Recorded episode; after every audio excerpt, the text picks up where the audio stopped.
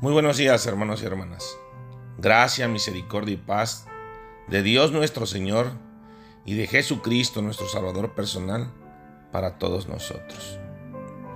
Hoy ya tiene ocho días que tuve un pequeño percance al quererme o al tenerme que extraer dos molares. Me pusieron anestesia y tuve reacción a ella. Y eso me llevó a recordar que días antes había yo platicado con Dios y le había dicho que estaba listo, que cuando Él decidiera, yo me sentía tranquilo y podía partir en paz. Y una vez más Dios me demuestra que no es lo que uno quiera, sino los planes que Él tiene para con nosotros. La verdad es que a raíz de ese día, a raíz de esa anestesia, no he podido controlar la presión. He estado en 160, 110, 150, 98. Y bueno, he tenido que estar a base de medicamento. Y me llevó a pensar en que dijera la canción Caminante no hay camino. Dice, todo pasa y todo queda, pero nuestro es pasar, pasar haciendo caminos, caminos sobre la mar. Nunca perseguí la gloria, ni dejar en la memoria de los hombres mi canción. Yo amo los mundos sutiles, ingrávidos y gentiles. Como pompas de jabón, me gusta verlos pintarse de sol y grana. Volar bajo el cielo azul, temblar súbitamente y quebrarse. Nunca perseguí la gloria. Caminantes son tus huellas el camino y nada más. Caminante no hay camino, se hace camino al andar. Y bueno, me hizo reflexionar y me llevó a Segunda de Reyes, capítulo 20, que habla sobre la enfermedad de Ezequías. Dice que por aquellos días Ezequías se enfermó gravemente y estuvo a punto de morir. El profeta Isaías, hijo de Amós, fue a verlo y le dijo, Así dice el Señor, pon tu casa en orden porque vas a morir, no te recuperarás. Ezequías volvió el rostro hacia la pared y le rogó al Señor, Recuerda, Señor, que yo me he conducido delante de ti con lealtad y con un corazón íntegro, y que he hecho lo que te agrada. Y Ezequías lloró amargamente. No había salido Isaías del patio central cuando le llegó la palabra del Señor. Regresa y dile a Ezequías, gobernante de mi pueblo, que así dice el Señor, Dios de su antepasado David. He escuchado tu oración y he visto tus lágrimas. Voy a sanarte y en tres días podrás subir al templo del Señor. Voy a darte 15 años más de vida, y a ti y a esta ciudad los libraré de caer en manos del rey de Asiria. Yo defenderé esta ciudad por mi causa y por consideración a David mi siervo. Entonces Isaías dijo, preparen una pasta de higos. Así lo hicieron Luego se le aplicaron al rey en la llaga y se recuperó.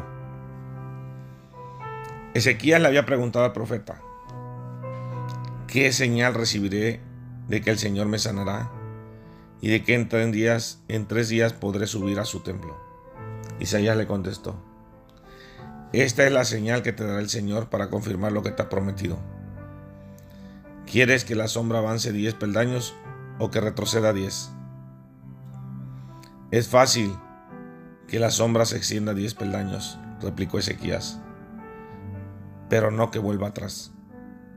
Entonces el profeta Isaías invocó al Señor y el Señor hizo que la sombra retrocediera diez peldaños en la escalinata de Acaz.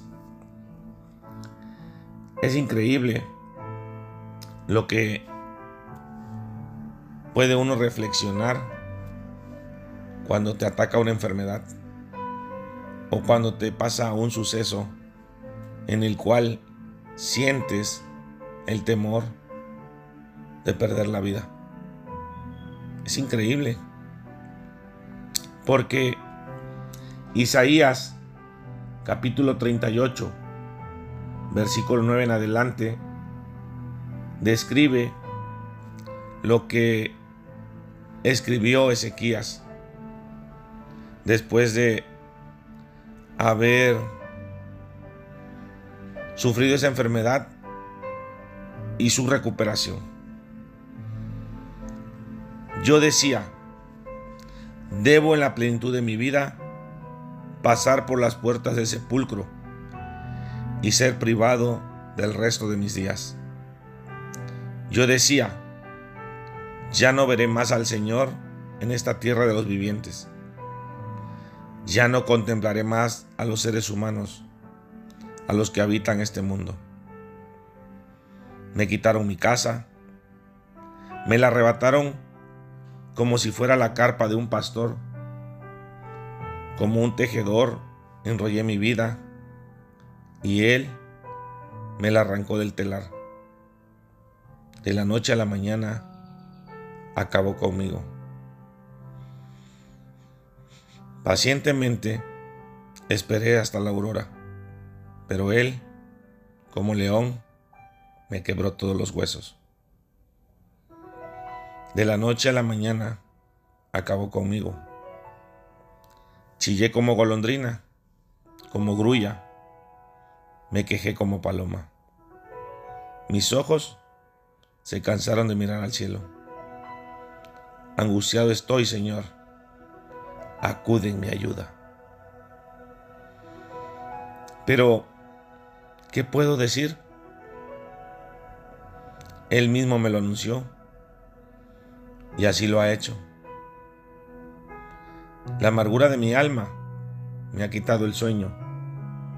Señor, por tales cosas viven los hombres, y también mi espíritu encuentra vida en ellas.